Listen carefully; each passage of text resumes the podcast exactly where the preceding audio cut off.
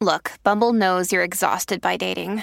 All the must not take yourself too seriously and 6 1 since that matters. And what do I even say other than hey?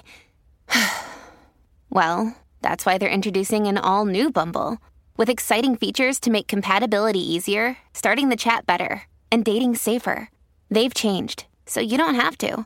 Download the new Bumble now. This is Optimal Relationships Daily, episode 1676 How to Deal with Toxic Family Members Without Losing Your Mind, Part 2, by Sabrina of thebuddingoptimist.com. Hello, everybody, and thanks for joining me as I wrap up a longer post that began yesterday. I'm Greg Audino, your host and narrator. We left off at a pivotal point yesterday, and I'm excited to dive back into this post from Sabrina of The Budding Optimist. Make sure you listen to part one first if you missed it, but for those who are ready, let's continue along to part two as we optimize your life. How to Deal with Toxic Family Members Without Losing Your Mind, Part 2, by Sabrina of thebuddingoptimist.com. Escaping from a toxic family Five tips to help you reclaim your inner peace. Number one, learn their tactics. The first step to dealing with toxic family members is to recognize their tactics. Some people have a knack for subtle emotional manipulation, while others use more direct forms of intimidation. If you don't know how they operate, you can't develop a strategy as to how you'll respond. Once you learn their tactics, you'll feel a bit better about yourself, too. You'll realize that their words and actions have little to do with you, and you'll stop taking them so personally. When you know the weapons that these toxic family members have in their arsenal, they can't use them to hurt you anymore. So, instead of feeling upset the next time you interact with them, step back and try to observe them with the eyes of a bystander. Listen to what they say and watch what they do, and then ask yourself the following questions What are they trying to accomplish? Why are they trying to accomplish this? And how do they expect me to respond? When you understand what they're trying to do and how they want you to react, you have a lot more control over the situation and how you feel about it. Number two, don't engage. Toxic people feed on negative energy and emotions. If you give them the negativity they crave, they'll just keep going. So, the best way to stop that toxic cycle is to not engage. I don't mean letting them step all over you like you're an old carpet. You should be assertive and never afraid to stand up for yourself. But you don't have to continue an argument in an effort to get in the last word. You don't have to retaliate by saying or doing something mean to them down the road. And you definitely don't have to rally other family members to support you in a conflict against them. They love it when they know that they can push your buttons and get you all fired up. So don't let them. Number three, draw a line in the sand. Setting boundaries with family sounds like a harsh thing to do, but it's actually one of the best things we can do to maintain our relationship with a toxic family member. Think of it as saying no so you can say yes. What do I mean by that? Let's say you've decided that your romantic life is no longer up for discussion. Saying no to discussing your romantic life means that perhaps now you can have a civil and even enjoyable conversation about everything else. You're setting rules of engagement that will hopefully allow you to continue a relationship together and with time, mend the cracks.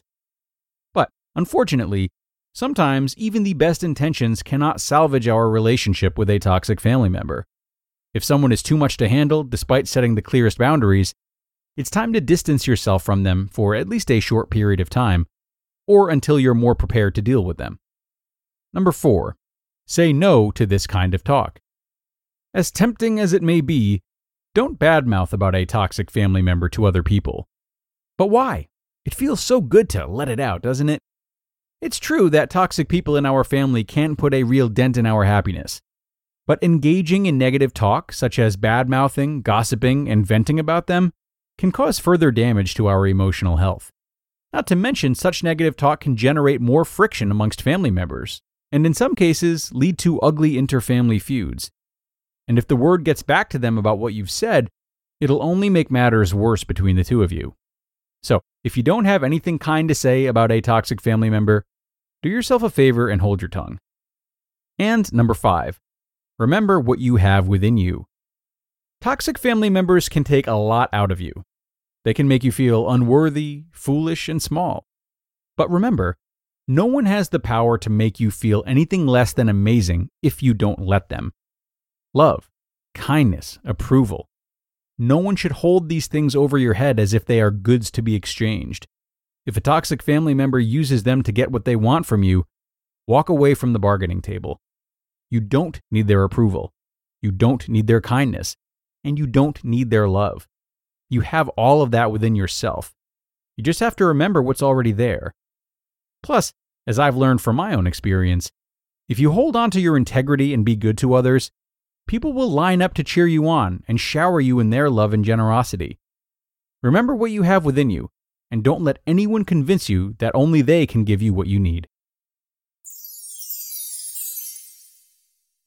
You just listened to part two of the post titled, How to Deal with Toxic Family Members Without Losing Your Mind by Sabrina of thebuddingoptimist.com.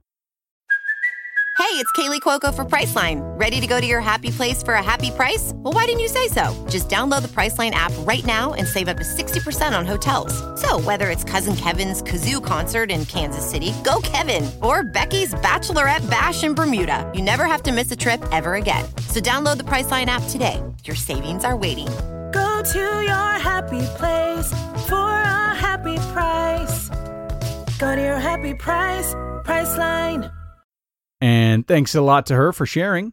Definitely a lot of information and ideology in both parts of this article, which we appreciate. That first bullet point today got me thinking learn their tactics. So she listed some questions along with that one. Questions like what are they trying to accomplish? And why are they trying to accomplish this? Questions that, of course, are tailored to get us thinking about their intentions.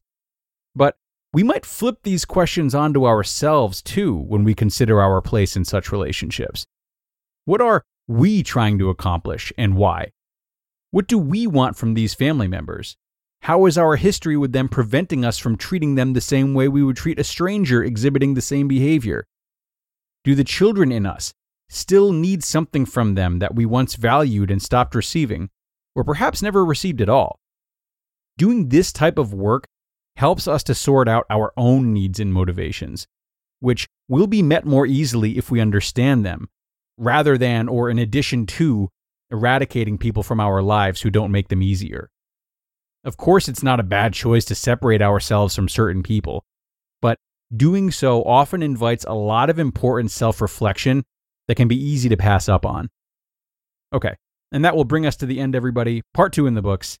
I hope you took something from this post and that you can see how it might be applied to other poor relationships you have in your uh, life outside of just your family. Have a great rest of your day, and I will see you again tomorrow for another article. That's where your optimal life awaits.